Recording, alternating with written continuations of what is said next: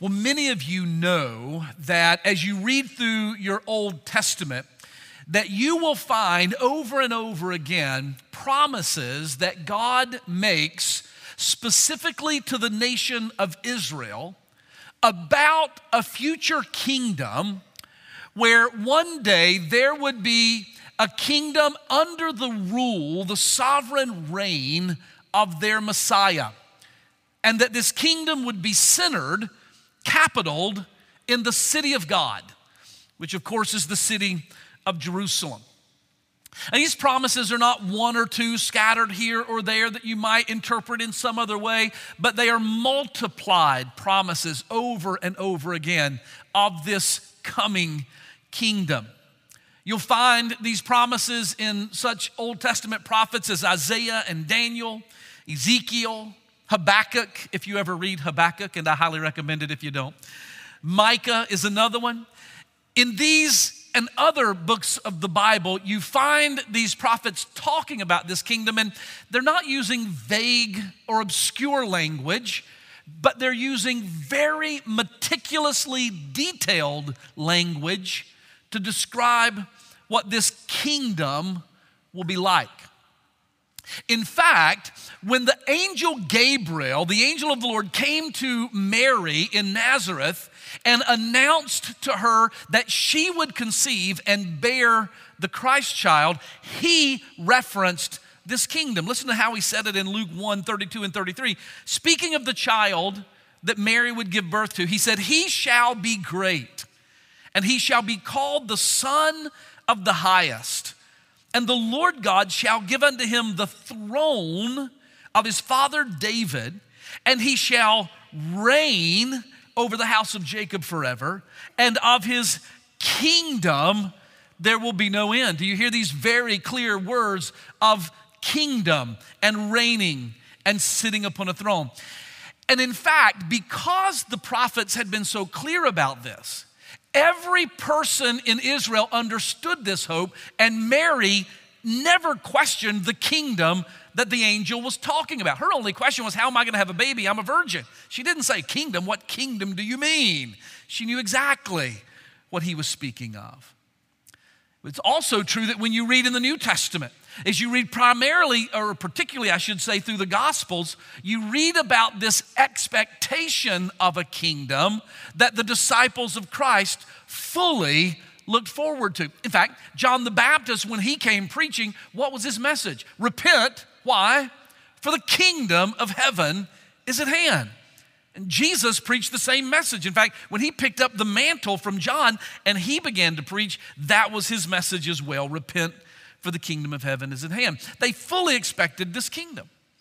You might remember that the Gospel of Matthew records that um, the mother of James and John, on one occasion, came to Jesus because she expected him to establish a kingdom and she wanted her sons to receive places of honor within the kingdom. And so she said, Would you let my two sons, when you, when you bring in your kingdom, could it be that my sons, James and John, you know how wonderful they are, of course, may they sit on your right hand and on your left hand? She expected the kingdom, and she wanted her sons to be in that kingdom. Even on the cross, as Jesus was dying and he was flanked by two thieves, you remember that one of those thieves looked to Jesus before his death and he did not say, Lord, take me to heaven when I die. He said, Remember me when you come into your kingdom. And even in Acts chapter 1, not the, well, sometimes Acts is called the fifth gospel, but in Acts chapter 1 and verse number 6, after the resurrection of Jesus and just before his ascension, the disciples asked him this question Lord, will you at this time restore the kingdom to Israel? And Jesus said, well, It's not for you to know the times or the seasons that God has put in his own power. For them, it was not a question of if the kingdom would come, it was simply a question of when the kingdom would come.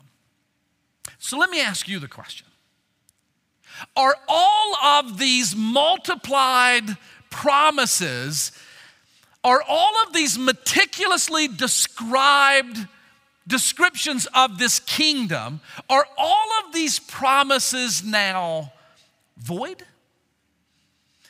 Has God changed his mind about a kingdom?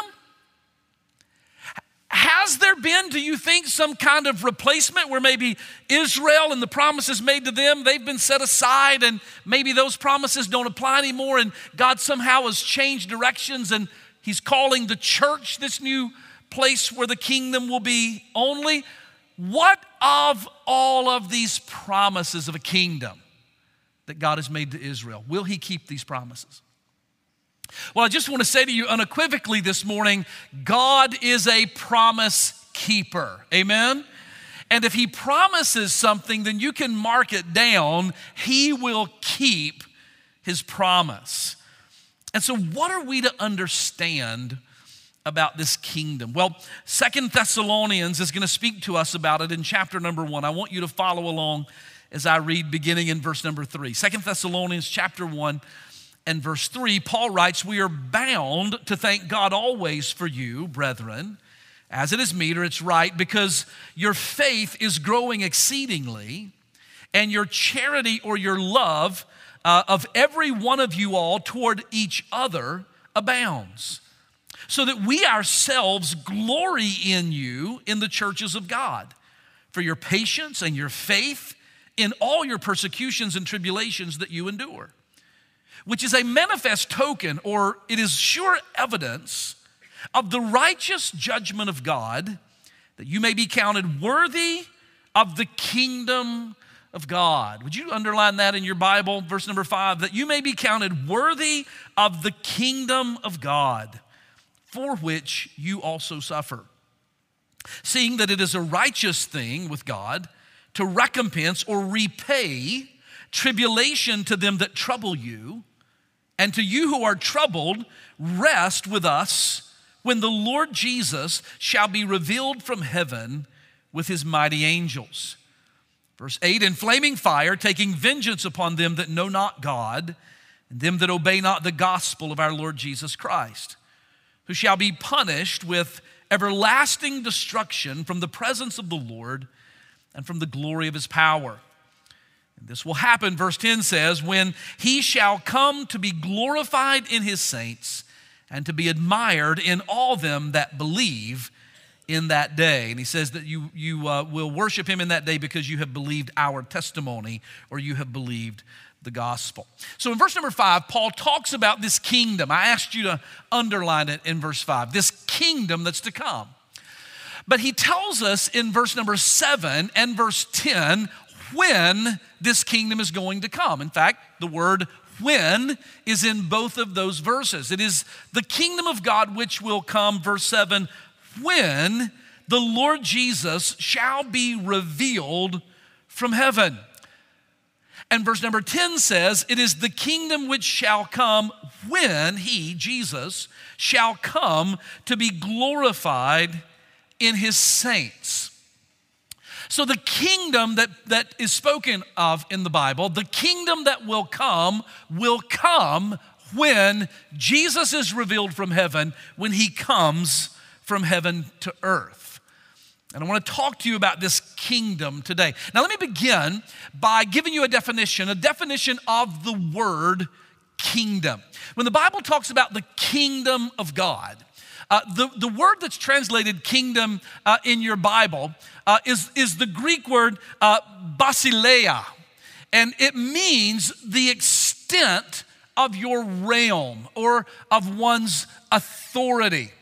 Um, this is a word where we would talk about the, the, the length to which one's uh, kingdom, authority, or reign extends. We would kind of understand it like the old saying that a man is a man's home is his castle or his land or his home is his empire that on his property in his home he exercises reign and authority. But beyond that he does not. So when the bible talks about the kingdom of jesus it is talking about the extent to which the reign of jesus goes now, when you think about the kingdom, I want you to think about it in three aspects. Jot these down if you will. In the first place, I want you to think about the kingdom of God as a spiritual kingdom. A spiritual kingdom. That is, that the kingdom of God is operative in the world today. It exists in the world today. It is active in the world today, and it exists within the church of Jesus. We who know Christ are living today in this world inside a spiritual kingdom. It's not a literal kingdom. It's not that we don't live in the, in the kingdom of God, we live in the United States of America. But within the United States of America, we are citizens of the kingdom of God, the spiritual kingdom operating in the world today. Turn back about three pages to Colossians chapter 1, and it'll help you to understand this if you'll mark verse number 13. Colossians 1:13 says this, speaking of God and his mercy, says, uh, God who hath delivered us from the power of darkness. The word is exousia, from the authority, the controlling authority of darkness, that is, of, of death and of hell itself, who hath delivered us from the, the authority of the power of darkness and hath translated us into the kingdom of his dear Son. If you know Jesus as your Savior, you have been set free from the authority of hell, the authority of Satan, the authority of this world, and you now live under the authority of Jesus Christ. Praise the Lord that we've been delivered into His kingdom. Now, again, we still live in a world that's a fallen world, but in this world, the kingdom of God is functional, it operates. Now, by the way, that means that when the body of Christ comes together, those of us who are in the kingdom, we assemble to worship our king. Do you understand? That's the purpose of our assembling. Now, other things happen when we assemble, but all of the things that happen when we assemble ultimately direct our hearts to worship the king. Which, by the way, and I know that, you know, I'm a pastor, so I'm a, maybe a little more attuned to this than a lot of people would be. But it's always bothered me a bit when Christian people can take or leave the worship gathering. When people claim to know Christ, but the gathering, the assembly of the saints, it's not that important to them. Yeah, they might come, yeah, they may not come. Because it says something about A, your understanding of why we come, and B, your understanding of the worth of your king. If he is our king and every assembly is the assembly of his children to worship the king of our hearts, then we ought to assemble faithfully because he's worthy that we would worship him. Amen? I mean, can you imagine? living in a an actual royal kingdom where you were called to worship your king and for two weeks, three weeks, four weeks, six weeks, a month, a year, you said, nah, I don't think I'll go. I'll go back one day. It's not that big a deal. Can you imagine the king calling you in and say, hey, can we talk? Do you not appreciate my royal court? Do you not see worth in, in honoring your king? And yet we approach the worship of Jesus like this, so casually, very frequently. Well, he says that we worship or that we are in his kingdom. We assemble to worship the king, we dismiss to go and proclaim his kingdom. And all week long, we proclaim his kingdom, and then we come back to worship him, learn more of him, and then we go back out to proclaim his kingdom. And that's the reason that our mission and vision statement says we believe that Jesus came to build a church that would overpower the forces of hell or the kingdom of hell and enlarge the kingdom of God. And we envision being that church. So we gather to worship the king, we dismiss to go and enlarge his spiritual kingdom by proclaiming his gospel. The kingdom of God extends where people surrender to Christ and where he is their king. Now, secondly, I want you to think about the kingdom of God in terms of a literal or earthly kingdom. The kingdom is operative today, but it's spiritual. But the Bible tells us that one day Jesus is coming again, and on that day he will establish his kingdom in a physical and a literal way. Let me read to you from Revelation chapter number 19, beginning in verse 11. Revelation 19 tells us about the return of Jesus. Revelation 19:11 says, "I saw heaven opened, and behold a white horse, and he that sat upon him is called faithful and true, and in righteousness he doth judge and make war." His eyes were as a flame of fire, and on his head were many crowns. And he has a name written that no man knew but he himself. And he was clothed in a vesture dipped in blood. And his name is called the Word of God. Now, let me ask you do you know who's being described? Who's coming back from heaven on a white horse? Who is it?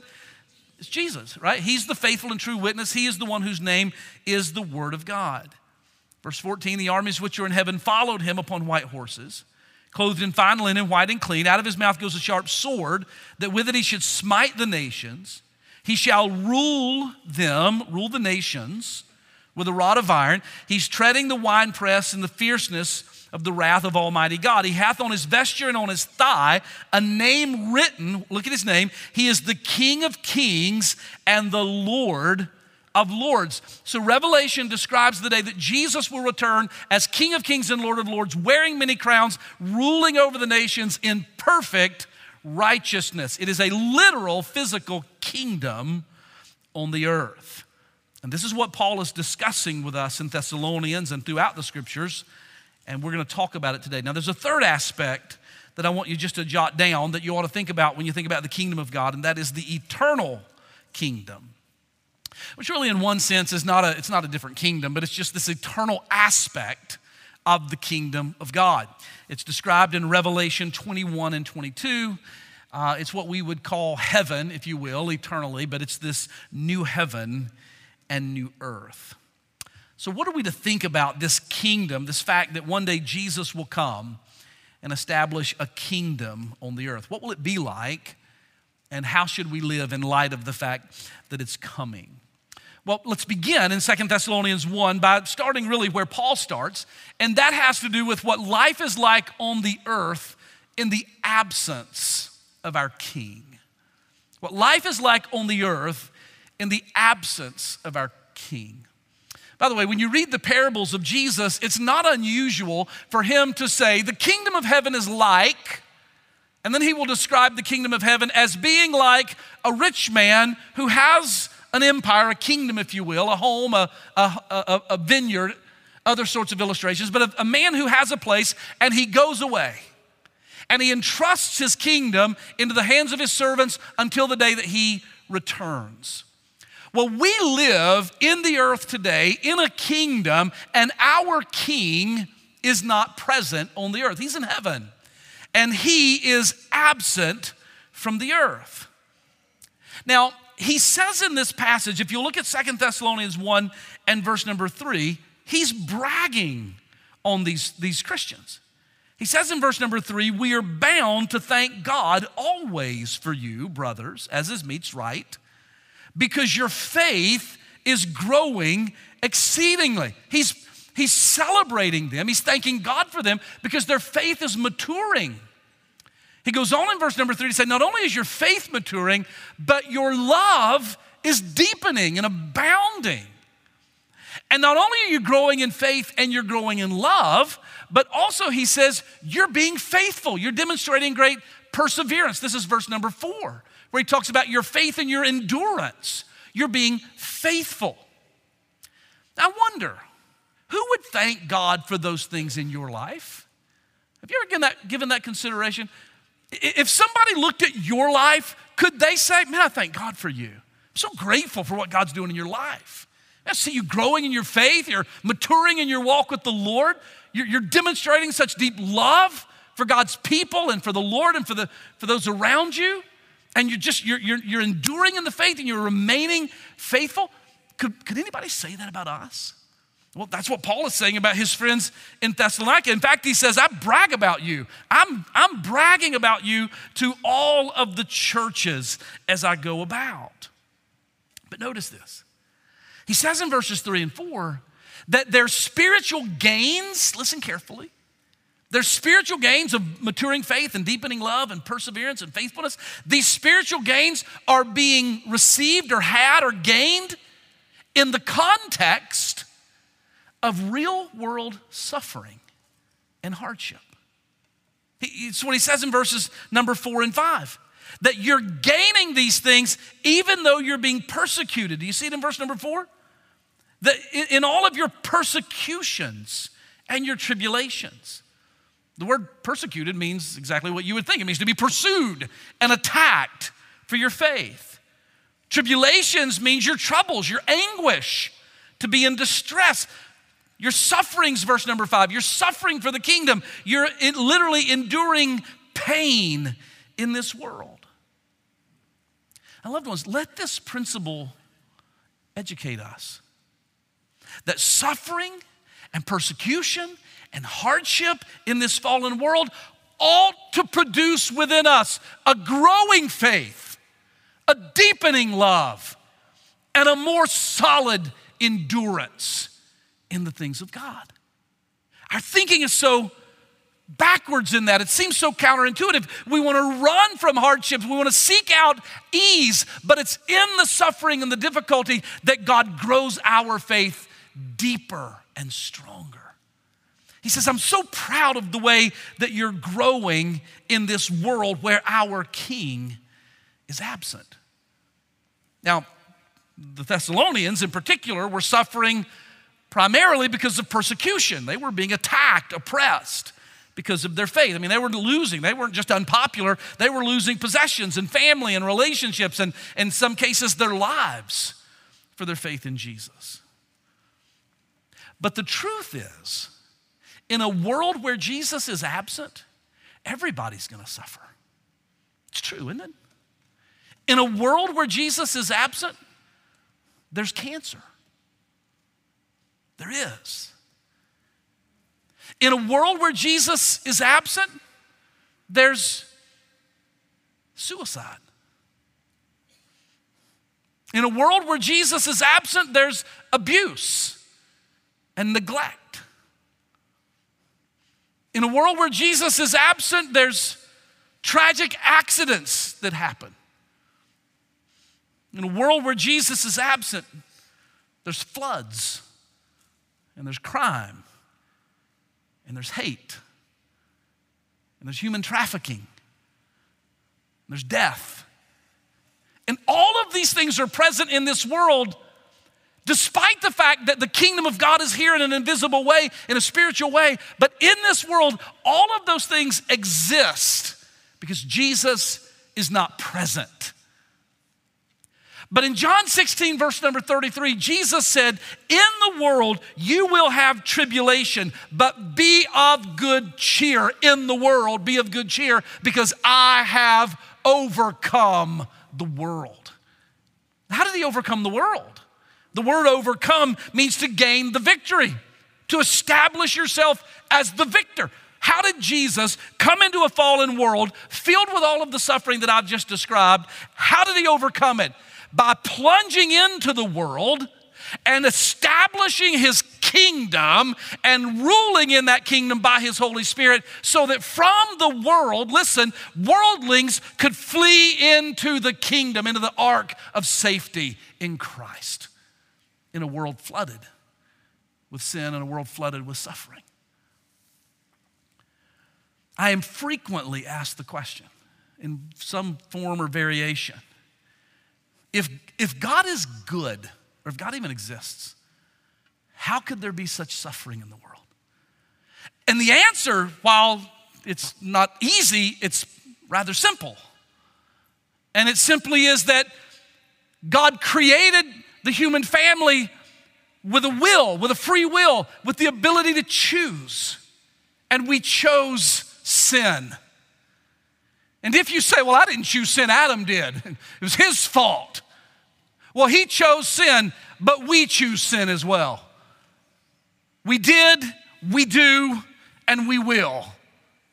And the result of sin is the curse upon this world and the fallenness in this world. And that brings about the suffering. But the good news of the gospel is that Christ came into this suffering world and overcame it by his death and resurrection and establishing his kingdom. And now we invite the sufferers in the world to come and find hope in the kingdom of God. That is the gospel. So he gave us this kingdom in this world that we might proclaim the hope this hope of life and restoration in a relationship with God through the gospel. But that's not the end of the kingdom because he has promised to come again. And the Bible tells us that when he comes again, he will bring the kingdom of God literally to the earth. Write it down. We've talked about this life in this world in the absence of the king. What will life be like on earth when the king shall come? What will it be like when the king returns? I think you would agree with me, wouldn't you? That when Jesus comes to the earth again, that's going to change everything. Don't you agree? you talk about the, the geopolitical reset. this will outstrip any reset ever imagined because everything will change. But one of the things that the Bible is crystal clear about, and I want you to hear me, particularly if you don't know Jesus as your Savior, you need to hear what I'm getting ready to tell you, what the Bible says. That when Jesus comes again, one of the things that he tells us will happen is that he will judge every unbeliever. He will judge every unbeliever. You'll see this in verse number eight and verse number 10. We'll talk about what the judgment looks like in a second, but first of all, I want you to notice the contrast that Paul draws, the difference between a believer and an unbeliever. As you may say, well, I don't, am I a believer? I'm not sure if I'm a believer or not. I mean, I kind of believe some of these things, but what, what is the difference between those who are unbelievers who will be judged and those who are believers uh, who will not be judged for our sins because Christ has forgiven us? Well, notice what he says in verse number 10. He says, When he shall come to be glorified in his saints and to be admired in all them that believe. Now, many of you know that the word believe simply means confident trust. It is to put my confident trust in Christ. When you came into church this morning, you put your confident trust in the seat that you're now sitting in. You probably didn't give it a second thought. You walked in, you didn't assess its structure, you didn't crawl under and look at it to make sure that there were no loose screws and the legs were wobbly. You simply came in and with absolute confidence, you just plopped yourself down in complete trust that you were not going to fall to the floor. Well, that simple illustration is a good illustration of what it means to believe in Christ. It is to put my trust, it's not a head knowledge, but it is to put my trust completely in the person and the work of Jesus Christ. I'm resting in Him. So to be a believer means to, to put my confident trust in Him. Look at what He says in verse number eight, though these who will be judged. He says, He is coming in flaming fire to take vengeance on them. Here's the description that know not God. Those that do not know God. The word know here means to acknowledge to acknowledge God and to respond rightly with the right kind of fear and reverence or honor is to acknowledge his existence. Romans chapter 1 says that the problem with sinners is that we know that God exists because he has revealed himself to us in creation, but we suppress that knowledge and we rather worship the creature more than worshiping him. We want our way more than we want his way. We want to determine our lives more than we want Him to. So we take what we know of Him, we say, I'm not going to believe that, and we suppress it. To not know God is to not acknowledge Him and give Him the right worship, the right response. He goes on in verse number eight to say, not only those that do not know God, but then those who do not obey the gospel. The word obey means to listen to and to respond to by opening up. If you could see it as an illustration, to open the door. So, what's the difference? Who will be judged and who won't? Here it is believers acknowledge and confidently welcome Christ into their lives, while unbelievers disregard Christ and refuse to listen to him. That's the difference. And if you want to know, will I be judged or am I a believer? Have you willingly received, acknowledged God, and received Christ? By obeying his gospel. Well, he says that those who are unbelievers will be judged when Christ returns. Verse number six, he says he will repay them for the trouble they've caused his people, speaking specifically of the persecutors there. But in verse number eight, he says that he will execute judgment on them that do not know God. It is a righteous judgment. In very much the same way a judge in a courtroom hands down a righteous judgment, a life in prison or 20 years to, to 40 years or, or the death penalty or whatever it is. It is a righteous judgment based on the law and the conviction of the criminal. In the same way, God has a law, He is the judge, we are the criminals, and if we stand in His court, it's not a temper tantrum. He's not mean, He's not unkind, He's not taking some sort of retribution that's unholy. He's simply doing what is right and just in judgment. And what is that judgment? He goes on in verse number eight to tell us plainly it is that they are separated.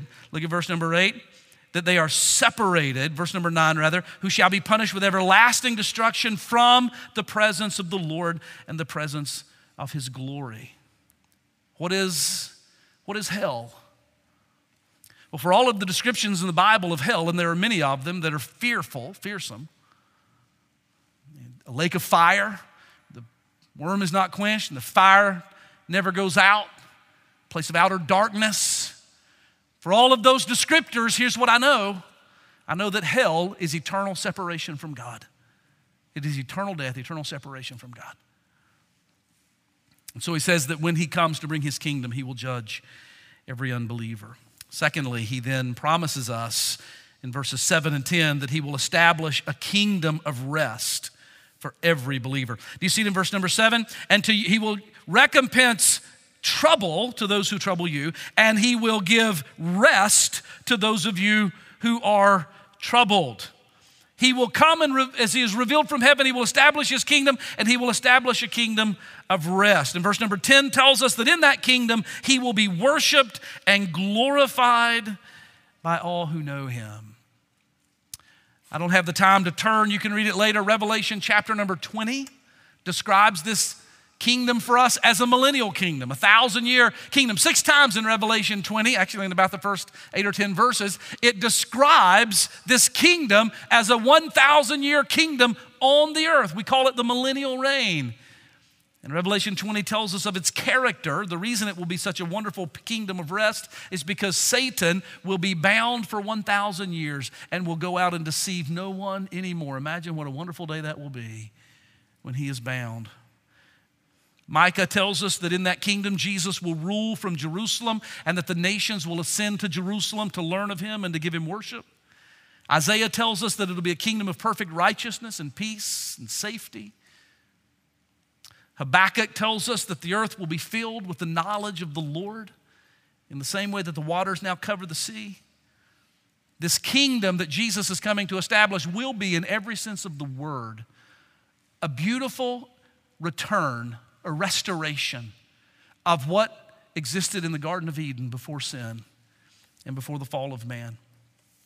So, in his absence, there's cancer and there's war and there's crime and there's floods and there's hate and there's neglect and abuse and suicide and all those things I've described. But, loved ones, hear me. If you're listening, shout amen.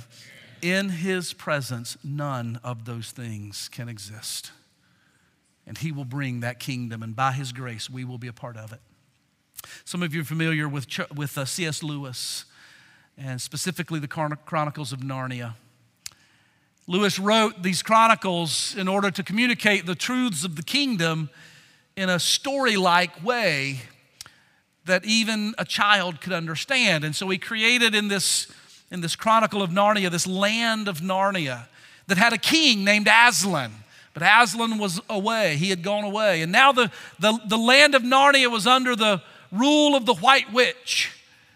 And the White Witch had frozen everything and made everything icy cold. In fact, Narnia is described as being a place where it's always winter but never Christmas. Can you imagine such a place?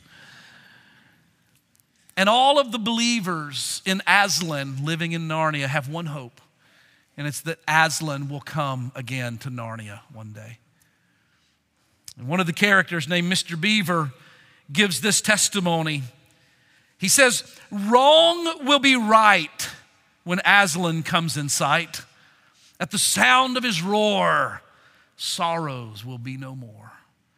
When he bares his teeth, winter will meet its death. And when he shakes his mane, we shall have spring again. This was the hope of Narnia and the hope of the world is that one day Jesus is coming to bring a kingdom to the earth. And don't you want to be a part of that kingdom? Don't you want to live forever with Christ? Those who will be judged on that day, the unbelievers, are those who have said, I will not acknowledge who God is and I will not listen to Christ and receive him, those will be judged with eternal death. And I don't want you to experience that. I want you to know his kingdom and to know this wonderful king.